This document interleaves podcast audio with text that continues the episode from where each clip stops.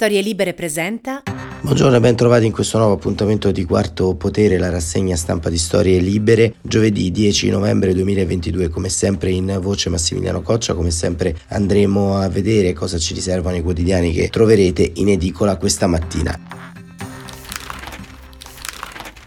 Le aperture stamattina si sono concentrate evidentemente intorno ai due grandi temi della giornata di ieri, temi di politica estera, ovvero la ritirata dei russi dalla città di Kherson in Ucraina e la parziale eh, sconfitta di Donald Trump alle elezioni di midterm.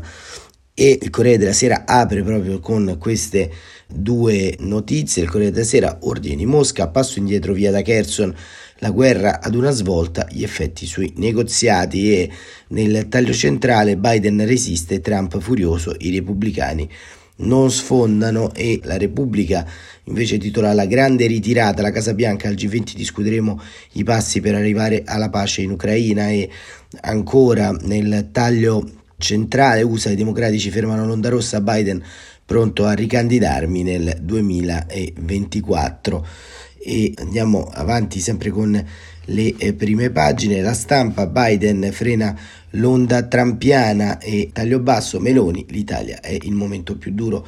Libero, l'ira della Meloni, la sinistra odia l'Italia e Cora, il giornale, eco deliri sul terremoto, è colpa delle trivelle, il fatto quotidiano, bollette, soldi per tre mesi e figuraccia sui migranti. La verità, Covid, Lombardia, come il PD va allo scontro col governo. E ancora il taglio centrale nel quotidiano diretto da Belpietro, i francesi fanno i maestrini, la Meloni risponde per le rime e vediamo il messaggero. Invece la UE non si giri dall'altra parte e questo è l'intervista a Crosetto che apre il quotidiano romano. Migranti siamo nel giusto e vogliamo che l'Europa regoli i flussi. Ancora tensione con Bruxelles e Parigi sbarchi Palazzo Chigi. Ai medici erano tutti fragili? E questo diciamo ha provocato anche una reazione all'interno del mondo della eh, medicina, insomma eh, saranno mesi duri da questo punto di vista. Domani il governo usa anche le scuole per riscrivere la storia, il ministro dell'istruzione chiede agli insegnanti di eh, celebrare il giorno della libertà voluto da Berlusconi per ricordare la caduta del muro di Berlino e del comunismo, ma sulla marcia su Roma, fascista e sul nazismo c'è solo silenzio. E Stefano Feltri invece che prosegue la sua campagna per lo scioglimento del Partito Democratico, il PD si è ridotto a partito kebab, è molto meglio scioglierlo. Ma. E andiamo avanti, il sole 24 ore, mh, mm, Giorgetti, bonus da cambiare, troppi costi verso la proroga del 110% per le villette. Il mattino, Meloni, appello sulle pensioni, riformista, la svolta di Letta, la sinistra riparte dagli ultimi, i migranti e il manifesto rotta di collisione, così titola il quotidiano comunista, ancora tre prime pagine, il dubbio l'ergastolo stativo, guerra che genera mostri in cella per 200 eh, euro, tenta il suicidio, è in coma e il resto del Carlino terra senza pace e parla ovviamente della costa adriatica, delle Marche. Dopo l'alluvione il sisma torna la paura nelle Marche, 100 scosse e non è finita. E il eh, foglio Make Anti-Trumpism Great Again è diciamo il titolo centrale dove eh, sono i tre editoriali che danno un po' la linea al giornale eh, su questo, il primo di Claudio Cerasa e l'altro di Giuliano Ferrara e ancora poi la descrizione di quanto accaduto da uh, Paola uh, Peduzzi che è accaduto appunto all'interno di queste elezioni di midterm e vediamo in ultima battuta il giornale della conferenza episcopale italiana a venire, stati semi-uniti, i repubblicani non vanno oltre una vittoria risicata alla Camera e un vantaggio al Senato. Sconfitta contenuta per Biden, fallita la prova di forza di Trump, sale il suo rivale Rob De Santis. E queste erano le prime pagine, come avete visto, insomma, c'è una forte diciamo, vocazione della politica estera quest'oggi eh, sui nostri giornali ed è sempre un po' un eh, piacere. E iniziamo proprio dalle conseguenze, però entrando nei quotidiani, dalle conseguenze che il voto di midterm ha sulla politica internazionale, soprattutto sulla politica estera in relazione al conflitto eh, della Russia con l'Ucraina ed è Marta Dassù sulla Repubblica che titola Brutte notizie per Putin. Eh, il suo editoriale, l'analisi, inizia con il risultato delle elezioni di midterm, scrive da su, produrrà un governo diviso per la Casa Bianca di Joe Biden che è riuscito a limitare molto i danni. I democratici manterranno probabilmente il Senato, la Camera passerà ai repubblicani ma con una maggioranza ridotta rispetto alle previsioni. In teoria, e visto il grado di polarizzazione della vita politica americana, è la ricetta per due anni di paralisi legislativa e per una forte instabilità interna, cominciare dal regolamento dei conti che si aprirà nel Partito Repubblicano fra un Donald Trump fortemente indebolito dalla performance dei suoi candidati e l'ala pragmatica decisa a liberarsene in vista del 2024. Di qui ad allora Joe Biden avrà tempo per la politica estera, da questo punto di vista i risultati del midterm sono invece una garanzia di continuità, cosa che tranquillizza ma solo in parte l'Ucraina, penalizza la Russia, espone la Cina e andrà gestita bene dagli europei. Vediamo meglio, scrive da su, partendo da una domanda centrale, cambierà qualcosa nell'approccio della guerra in Ucraina? Va tenuto conto che dal 24 febbraio in poi il Congresso ha approvato leggi di spesa collegate all'Ucraina di grande entità 66 miliardi di dollari e con ampi margini bipartitici, ma il quadro potrà complicarsi. Nell'ottobre scorso Kevin McCarthy, che diventerà probabilmente nuovo speaker della House, ha sostenuto che non ci potranno essere più assegni in bianco per l'Ucraina, mentre il popolo americano rischia una recessione. Ed è citando preoccupazioni fiscali che vari esponenti repubblicani alla Camera e al Senato hanno votato contro gli ultimi aiuti. Joe Biden potrà così trovarsi esposto a una pressione di tipo finanziario prima che geopolitico. Si aggiungerà la spinta della sinistra democratica per la ricerca di una soluzione diplomatica rapida alla guerra in Ucraina. In sostanza, i risultati elettorali confermano il consenso bipartisan sul sostegno all'Ucraina, con le forniture di armi e il supporto intelligence decisivi per la resistenza alla Russia, ma i finanziamenti diventeranno più complicati a partire dal gennaio prossimo. Se per Kiev è tutto sommato un buon midterm, per Mosca non lo è affatto. Dal punto di vista della Russia, l'insuccesso di Trump è una perdita secca oggi e in vista del 2024. Dalla Casa Bianca attuale Putin non può sperare di ottenere granché, al di là dei contatti che già esistono, sulla riduzione dei rischi di conflitto diretto e sul trattato New START, armi nucleari strategiche. La linea di Biden, scrive da su, è che il sostegno militare americano all'Ucraina deve mettere in grado Zelensky di trattare con Mosca da posizioni di forza. Non rientra nei piani della Casa Bianca nulla che somiglia a una resa, tantomeno quando l'esercito russo è costretto a ritirarsi da Kherson, tappa che potrebbe segnare l'andamento di una guerra che dura da nove mesi. D'altra parte, Washington ha escluso di puntare a un cambio di regime in Russia. Fra questi due poli si giocherà nei prossimi mesi la possibilità di una soluzione negoziale. I risultati del midterm risuonano anche a Pechino, dopo un ventesimo congresso che ha incoronato Xi Jinping quale leader assoluto e semiperpetuo. L'elezione americana dimostra o dovrebbe dimostrare alle principali potenze autoritarie la vitalità di istituzioni democratiche che vengono spesso descritte come in crisi terminale. La sfida a lungo termine, continua Marta Dassù, con la Cina è e resterà il tema bipartisan per eccellenza negli Stati Uniti. Dalla guerra tecnologica alla costruzione di alleanze asiatiche, la centralità del teatro Indo-Pacifico caratterizzerà probabilmente i due anni futuri della presidenza Biden, con il rischio di crisi su Taiwan e con riflessi importanti anche per l'Europa. Le polemiche attorno al viaggio di Scholz a Pechino indicano che, data l'importanza del mercato cinese per una parte dell'industria europea, coordinare le politiche euroatlantiche verso la Cina non sarà semplice, ma sarà sempre più necessario. Dalla maggior parte dell'Europa, dicono le fonti di Bruxelles, i risultati elettorali americani sono stati accolti con un sollievo. Diventa alquanto remota la possibilità di un Trump 2 che nel 2024 temuta da Francia e Germania in particolare, ma è bene non raccontarsi troppe storie se è indubbio che l'unità transatlantica conclude da su è stata rivitalizzata dall'appoggio congiunto all'Ucraina e dalla minaccia russa, la tenuta futura è a rischio per la fatica delle opinioni pubbliche sui costi della guerra e per la crisi energetica e pesano da entrambi le parti i rischi di un nazionalismo economico che rischia di allontanare l'Atlantico. Uno dei successi legislativi di Biden, l'Inflation Reduction Act di agosto, è stato criticato soprattutto da Parigi e Berlino per i sussidi a settori industriali come quello dell'automotive. Esiste insomma, dopo il midterm, un'agenda transatlantica fondamentale per l'Unione Europea e naturalmente per l'Italia, per il governo Meloni, la contrapposizione radicale tra un partito repubblicano ancora dominato dal trumpismo e un'amministrazione Biden sotto assedio sarebbe stato uno scenario rischioso.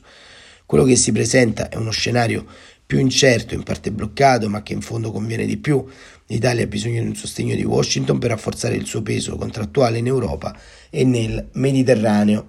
Così Repubblica Marta Dassù dà eh, diciamo, la sua chiave di lettura molto centrata, molto uh, strutturata intorno alle brutte notizie che arrivano uh, per Putin, ma al tempo stesso diciamo anche molto centrata su quella che è la tenuta geopolitica dell'Europa, insomma adesso ci troveremo di fronte ad uno snodo, insomma le sfide per Bruxelles aumenteranno, aumenterà anche la capacità analitica eh, di comprendere in che modo in questo panorama di polarizzazione e di dualità la politica estera europea potrà assumere un carattere unitario e quindi di conseguenza avere la possibilità di dominare il eh, mercato sia in termini di accordi commerciali che in termini di difesa internazionale. Eh, questo è un momento favorevole, ma eh, diciamo c'è anche qui bisogno di coraggio. E invece Lucia Annunziata con un lungo articolo sulla stampa fa il punto sulla fine di eh, Donald Trump il titolo di questo uh, editoriale, di questo intervento di Lucia Annunziata è Spazzati via i demoni trampiani, così finisce l'era plebiscitaria. E eh, leggiamo subito Lucia Annunziata. La vera notizia uscita dalle urne del voto di midterm in USA è che la democrazia americana sta in buona salute. Uno dei due partiti del paese, il GOP, in profonda crisi di identità e unità da almeno sette anni, ha saputo prendere nelle sue mani il problema e avviare un percorso di risanimento. E che problema? Stiamo parlando di Donald Trump, un uomo che da sette anni ha occupato il Partito Repubblicano e lo ha trasformato in una sua personale accademia di riscrittura della storia d'America e del mondo in chiave complottista, mentre tentava di sottoporre allo stesso trattamento il resto del mondo, la povera Europa in primis. Trump perse le elezioni due anni fa senza mai accettarne il verdetto ed ha trascorso il tempo da allora a imbastire vendette, battaglie e minacce nel tentare di cambiare ulteriormente quel che restava del GOP per trasformarlo definitivamente nel suo ticket ride per un ritorno alla Casa Bianca uomo potentissimo di parole sprezzanti che ha usato in questi anni il suo potere, la sua personalità, la sua audacia per tentare fino all'ultimo la trasformazione del Grand Old Party, partito con una storia profondamente americana, nello strumento di una delegittimazione delle istituzioni, con l'assalto il 6 gennaio del 2021 ai luoghi simboli del potere statunitense come segno del revanscismo populista del ristabilirsi di un diverso equilibrio tra elite e popolo. Insomma, tutto quello che già sapete, quello che non è stato chiaro almeno finora, anche se i segni c'erano tutti, è che il GOP, rimasto per anni in balia del suo nuovo presidente e leader, ha cominciato a tessere la tela di una contromossa altrettanto brutale, l'espulsione del suo nuovo padrone. Ieri notte dalle urne è uscita una batosta nei confronti di Donald che, secondo le stesse prime valutazioni a caldo del mondo conservatore, potrebbe essere la conclusione della sua carriera. Vedasi le prime pagine del Washington Times e del National Review. Il peso delle battute d'arresto a Trump è misurabile, tutti i candidati che ha fortemente voluto come segno della trampizzazione del GOP, un vero e proprio piano di sostituzione politica dell'identità del partito, sono stati sconfitti. Le storie di questi uomini che hanno perso sono per certi versi perfettamente esemplari e ciascuna è avvenuta sui territori di stati contesi tra rossi e blu. In Pennsylvania è stato sempre democratico ma da anni sottoposto a tremori di colore. Anche stavolta è stato nella lista dei contendibili. Trump ha scommesso su questa fragilità lanciando Doug Mastriano, veterano dell'Iraq e dell'Afghanistan. Lo stesso Mastriano, un ex militare che il 6 gennaio del 2021 a Washington si faceva selfie con gli uomini che eh, abbattevano barriere e porte per entrare al congresso. Lo stesso Mastriano, che come centro della sua campagna elettorale aveva promesso di ripulire la Pennsylvania dal crimine, è stato sconfitto dal Dem Josh Shapiro, che ha vinto con 13 punti di vantaggio. Sempre in Pennsylvania, dopo il voto finale e così incerto dover ricorrere a un secondo giro elettorale, ha perso malamente il, eh, il candidato uh, Mehmet Oz, dottore eh, divo televisivo, e ha vinto il Dem John Fetterman, che per ironia della sorte solo pochi mesi fa ha avuto un ictus e non parla e non sente bene. In New Hampshire ha perso a favore della demo governatrice uscente il famoso trumpista Donald Bolduc, ex militare convinto che il Covid-19 fosse stato inventato da Bill Gates per mettere il microchip a tutto il mondo, e in Maryland ha perso il trumpista Dan Cox a favore di un democratico Wes Moore. Ma le sconfitte più pubbliche e più dolorose per l'ex presidente Trump eh, vengono dal ca- suo campo ancora più stretto. Ad esempio, scrive Annunziata nello stato chiave della Georgia, ha vinto di buona misura Brian Kemp, il governatore repubblicano che Trump raggiunse dopo le elezioni chiedendogli di aiutarlo a sostenere con voti trovati in maniera sportiva, diciamo così, le prove della frode della vittoria di Biden. Kemp disse no, si è preso negli anni a mare di insulti, ma è sopravvissuto ed ha vinto molto bene. Infine, ciliegina sulla torta per Trump, c'è la vera vittoria contro di lui. Il governatore della Florida Ron DeSantis, che ha vinto l'ultimo mandato di stretto margine stavolta, nonostante e forse grazie a tutti gli insulti di Trump, ha vinto con una maggioranza schiacciante. Ieri sera era già su tutti i giornali e le tv, incluso i media di destra, indicato come il possibile nuovo candidato presidente per il 2024. Ovviamente è troppo presto per dire qualcosa del genere, ma è significativo De Santis che sarebbe dopo Cuomo il secondo italo-americano a poter coltivare il sogno della presidenza, una figura molto interessante per noi italiani, molto italiano fisicamente, signore di ottima educazione, Howard e Yale, e di spirito notevole. Su una delle sue trovate più efficaci la campagna elettorale appena chiusa alcune settimane fa, prese qualche centinaia di immigrati clandestini arrivati in Florida e li mise su un aereo e li mandò sull'isola di Mata Vineyard, diciamo la Capalbio di una volta italiana, dove anche Obama ha comprato un villone per eterne estati sul campo da golf. Gli immigrati vennero subito accolti, sgombrati sulla terraferma e allocati in una base militare. Colpo di scena super populista ma molto efficace. De Santis è uscito in otto anni da governatore della Florida a non incontrare mai Trump, che pure vive lì, e nemmeno ad incrociarlo in una foto. The Donald ce l'ha con lui moltissimo, al punto da minacciarlo di qualcosa nel caso decidesse di correre. Insomma, De Santis da solo, che ieri e oggi domina i media, è bastato a scalfire il mito Cosa succederà dopo questo? È assolutamente presto per dirlo, scrive Annunziata De Santis è molto giovane, 44 anni, assolutamente è presto per predirne il futuro, ma il fatto rilevante su di lui è che è il figlio di un movimento dentro il Partito Repubblicano che porta a liberarsi di Trump e che ha cominciato con i più stretti collaboratori dell'ex vicepresidente, il vicepresidente Mike Pence e l'ex segretario di Stato Mike Pompeo. Una lotta politica senza esclusioni di colpi, ma giocata in trasparenza e secondo le vie istituzionali. Questo è il valore di questo percorso. È finito Trump? Si domanda in chiusura Lucio Annunziata. Di sicuro oggi è un politico passato dall'essere candidato senza il quale non si vince al candidato con il quale non si vince. Ma è questo il punto, sono tutti segnali di un partito che come discriminante traccia le istituzioni. I repubblicani sono diventati democratici, hanno semplicemente rimesso in atto le procedure che fanno sopravvivere le istituzioni.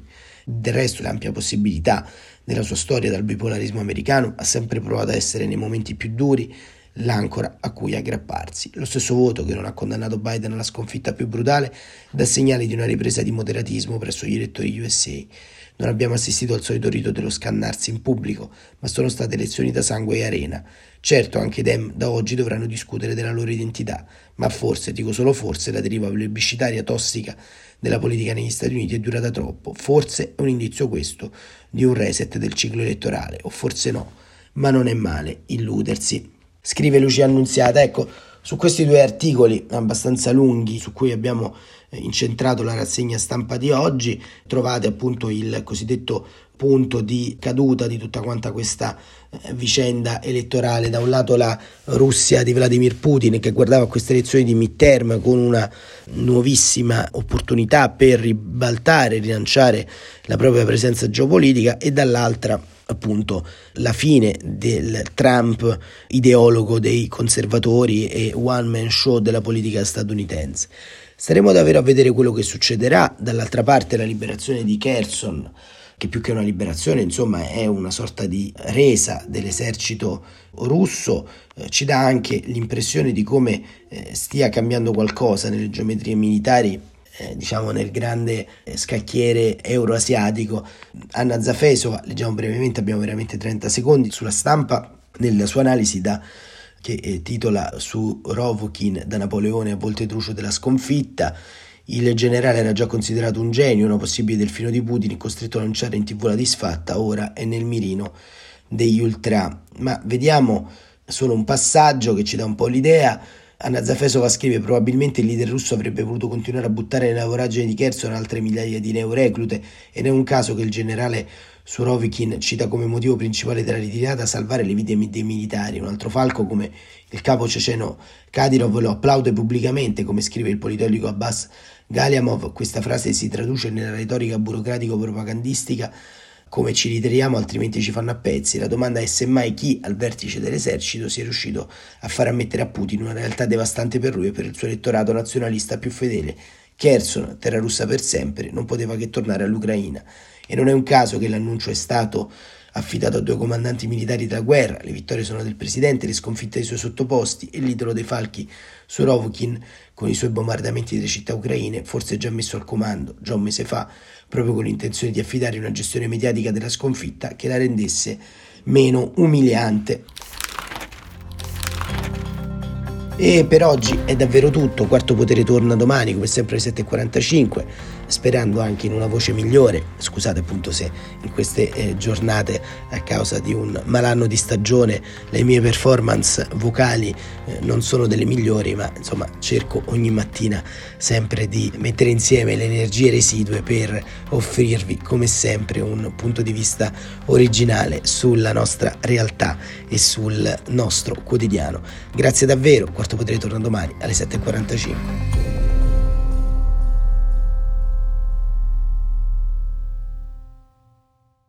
Una produzione storielibere.fm di Gianandrea Cerone e Rossana De Michele.